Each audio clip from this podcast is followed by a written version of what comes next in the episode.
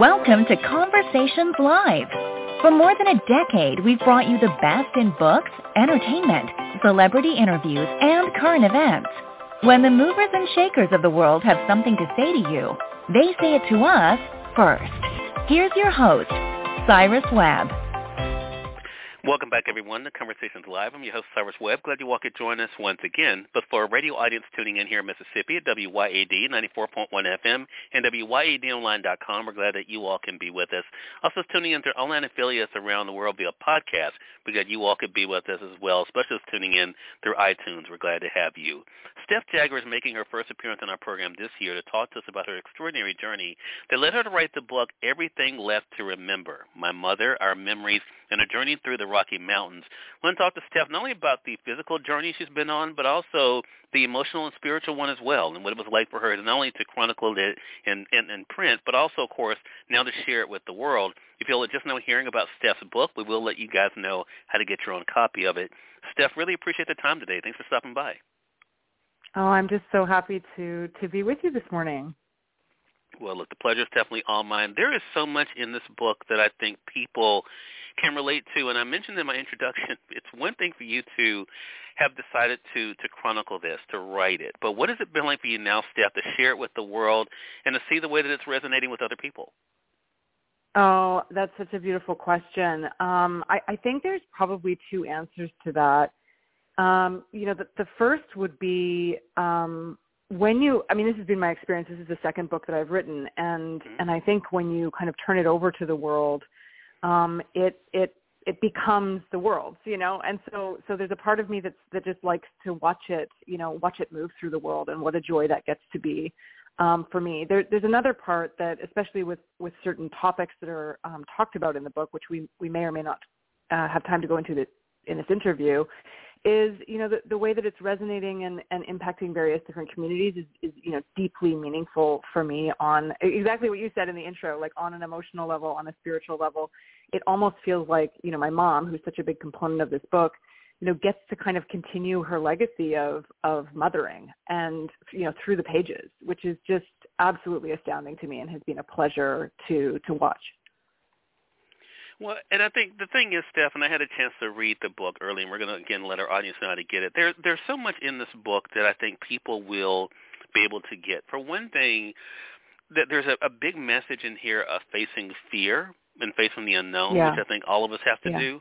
But I think also being willing to let go and knowing it's okay to let go. And for a lot of people, mm. that looks differently for them. For you, you had to let go of things when it came to your mother, and we'll touch bases on that. For our audience, it may be letting go of what they may have wanted for their lives, what they may have expected from others, and and being okay with that. What has that peace been like for you to get on the other side of it? Because I think that uh, even though the fear is real, I think we don't think about the peace that can come. What has it been like for you now, Steph, to embrace that peace? Yeah, I mean, you're, you're you've really hit the nail on the head. There's so much in this story, and actually so much about the relationship with my mother, you know, throughout my entire life that has been kind of lesson after lesson of of surrender. And and and I don't mean when I use that word, I don't mean you know quitting or giving up, right? It's it's the kind of surrender to the things that are bigger than us, to the pathways that are being cleared for us, to that that could mean um, spirituality for a lot of people, and and not giving up, but kind of allowing oneself to be carried from one place to the next. And um, that that's been a big lesson, you know, throughout my life and certainly throughout this book. And and I feel it really speaks to Cyrus. Actually, the you know one of the main components and the the way that I talk about it now is really you know the master initiation of our lives, which is life, death, life. And I think a lot of us look at the death part, um, and that could be literal or metaphorical, um, and we try and push that off, uh, thinking it will extend the living and it just what that does is it suspends the initiation and, and leads us in many ways, shapes and forms to kind of a living death. And you know, instead, I think if we're able to move through our lives with a kind of conscious grieving, we get to allow that initiation to take place fully, and we, we, we do. We get to the other side, which is, you know, for for me, the the best you know metaphor uh, is found in nature. It's like that means spring gets to come. That means the cherry blossoms are going to bloom, you know, and and so I, I I think that's what it's like on the other side is kind of really realizing oh wow there's there's a lot of things being born because of this journey there's a lot of things coming to life for me um, for other people as they read this book because because of the surrender that was involved. Um, and so I think that's an important thing for us to look at, you know, in our lives. And I think too, Steph, um, one of the chapters I'm going to actually read something from is The Great Divide. And one of the things that you uh, mm. talk about in that chapter that I thought was really interesting was, and I think I'm not a parent myself, so I want to, my radio audience knows that, Steph. But what I thought about is that a lot of times we try to get people to see what we see get people to mm-hmm. appreciate what we appreciate and they may be focused on something that brings them peace, brings them happiness, brings them joy. Mm-hmm. And I bring up that chapter, The Great Divide, because there's a one section of that chapter where you're you're talking about uh, you know yourself being able to see a family of deer scrambling, and you you say mm. for those who have the uh, hardcover of the book on page 112, I looked over to my mom wondering if she too had seen the deer or heard the eagle. She hadn't. With her right hand, she was holding the perimeter line of the boat, and as the rest of us were looking up, my mother's eyes were cast down. She was watching the river. And that seemed like such a simple thing initially, but then you go yeah. on to talk about the power in that river. I want to talk to you, though, about that moment uh, in reflecting mm-hmm. back on it, Steph. What was it like for you to think about what, what what captured her attention and what you also realized yourself as you talk about in that chapter, the power in the water? Yeah, I mean, I, I think um, well, water is a is a huge theme that that quite literally, no pun intended, runs through the book, and and and I and I think it was you know one of the greatest teachers, and and really something happened to my mother when she was around water that that I think is really important, and I think I think the distinction of that moment, and this happened a, a handful of times throughout the book and throughout the journey that I went on with her, um, which is a lot of times I found myself compelled to look at or take in in the nature around us like the quote unquote most exciting thing. Like, oh wow, there's an eagle. You know, that's that's a huge thing to kind of witness in nature and watch the power of it as it goes down and tries to grab a fish, etc. My mom was more likely to look at the things that were calm, still, just gently moving, you know, dormant. There's a scene later at uh, Old Faithful, one of the, you know, most infamous kind of geysers in Yellowstone National Park um, that's really similar. And and I think there was such a great great teaching there for me, which is exactly what you've just said. You know, people um, are going to look at things differently, and how do we allow space for that? But simultaneously, there's a secondary lesson of, you know, is it always the most exciting thing, the most thrilling thing that ha- contains the most beauty or the most, um, you know, learning for us? Yeah. Or is it is it the most ordinary? Is it the most gentle? and and I, and I really learned a lot from her about being able to sit with the gentle, with the quiet, with the sound of silence, and really gain a lot from those places and spaces, which was a different orientation for me such a good thing. And I love the fact as as someone as I mentioned, I live in Mississippi, Steph in, of course, water is all around us. And yeah. one of the things I thought about when I was reading this particular chapter, my my father's a landscaper, and he created an artificial mm-hmm. lake for my my mother and and himself in the back of their home, and it was so interesting to see him build it and to, to you know to see the water flow through. And then they also created um, a dam area. And I want to read what you said actually in that chapter on page 113, mm. and we talk mm. about it. You say this: We think steel and iron are sturdier than than silt and clay and soil. We think concrete is stronger than water. We think that we close something off, we'll have control of everything that exists, locked behind the door. This creates a grand illusion. To those around us, we begin to look smaller than we are. We look like a stream, just a warm and trickling brook. Oh, the illusion is a strong one. I want to talk about the illusion because what I found myself thinking, not really realizing where the book was headed, Steph, was that people may think of, you know, you kind of being there for your mother and the lessons learned, you know, from her, but there was definitely a give and take in in this in mm. this book of things you got from her and what she was able to feel from you. What was that like for you to think about, especially in the relation to Ward, as you mentioned earlier? Yeah, I mean, I think there are, you know, if we were to think about ourselves metaphorically as these as these great and grand rivers, you know, really able to kind of flow through life, and you know, rivers are some of our most powerful kind of landscape forming. Mm-hmm. Uh, you know elements that we that we interact with and and water itself Um, and I think if we metaphorically think of ourselves like that, you know, f- for me, the, the journey was um, all of the places and all of the ways I had kind of compartmentalized or rerouted the river or created a dam inside of myself, like that part is not allowed. And, and, and really all of the ways that, you know, my mother um, chose to do that and or was made to do that in her own life. And, and I think one of the, one of the biggest learnings was, was kind of one by one attempting to remove those internal dams, those, those internal blockages that don't allow the kind of truest and and in many ways like most powerful parts of ourselves um, to come forward even if that most powerful part is is the, the internal stillness of a lake you know? And and i think that was um a, a big part of this journey was watching all of the ways and all of the all of the times that you know my mother had been dammed um and and had dams created inside of her own self. And and and and then simultaneously all of the ways I learned as a young woman to do that um in in my own life and yeah. really attempting to move forward from there you know removing those so that the the river could move the river of me you know could move as freely you know through the world as possible. And and that might mean rerouting um some things. That might mean up and moving the metaphorical villages of my life in order to to let the river choose its path. I mean you you got you you you all in mississippi i mean you can't you you can't have a better uh, primal kind of example of that than the rivers and the water around you. Right. Exactly. Mm-hmm. And there is also what you talk about about the give and take of life and you're not being willing to give or haven't being able to give. We're going to get into that as well, Steph. I want to say for those who are just tuning in, either on the radio side or online, you're listening to Conversations Live. We're excited to welcome Steph Jagger to our broadcast today. Steph is celebrating her new book, Everything Left to Remember, My Mother, Our Memories, and a Journey Through the Rocky Mountains. We're going to also remind you you can stay connected with Steph. So, Steph, before I get into the fire, we talked about the water. We have to talk about the fire. So I want to ask you, first yeah. of all, what um, is this what you imagine this would be like after the book came out? Because I, I thought about here I am asking you these very personal things. Of course, I wouldn't know it unless you know you wrote it. But is is this what you what you hope would come out of these conversations that would make people see themselves in in lessons that you've been able to learn?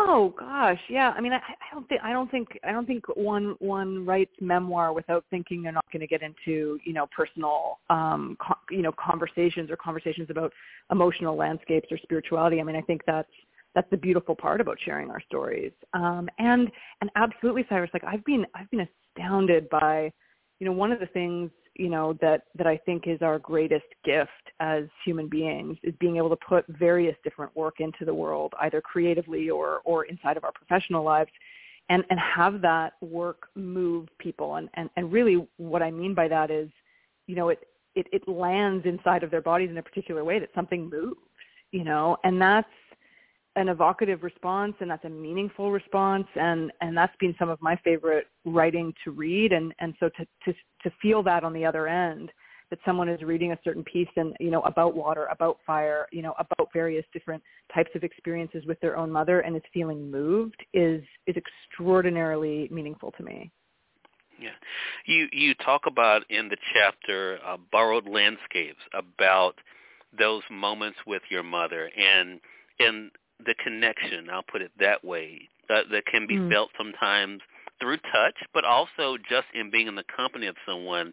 And after writing something very, very, very powerful, you say this, in that moment I started to understand my mother's silence, the things she had mm. held for her and her only. After finding her own internal map, pathways of transformation and deliverance, it's no wonder she guarded them, for this was the holy grail of her own alchemy. My mother knew, mm. as a good alchemist knows, that if anything is to be gained from the fire, something must be given to the flames, and I had not yet given a thing. I want to talk about mm. that realization because I think a lot of times when we're in the mood of expecting, we sometimes mm. have to mm. look at ourselves and think of, you know, what have we given for others to expect? So what was it like uh, to kind of turn it around on yourself, Steph, and kind of think about what you had not given? Yeah, I mean, I, I just I think this is such an important component. I mean, we talk in our society a lot about entitlement, you know, and I I I I'm really such a big believer that that for me, this is this is part of my kind of initiation from you know young woman into what I'll call archetypal mother, even though I'm not an actual parent myself. Mm-hmm. And and I think part of that um, growth and part of that maturation really involves um, kind of how do we carve out our own identity in the world, but also ensure that it's not you know a, a colossal kind of statue of our own ego. And I think when I when I talk about, you know, okay, I haven't I haven't given anything. Like I had done that carving and been like, okay, great, here's this fantastic like identity and ego in the world.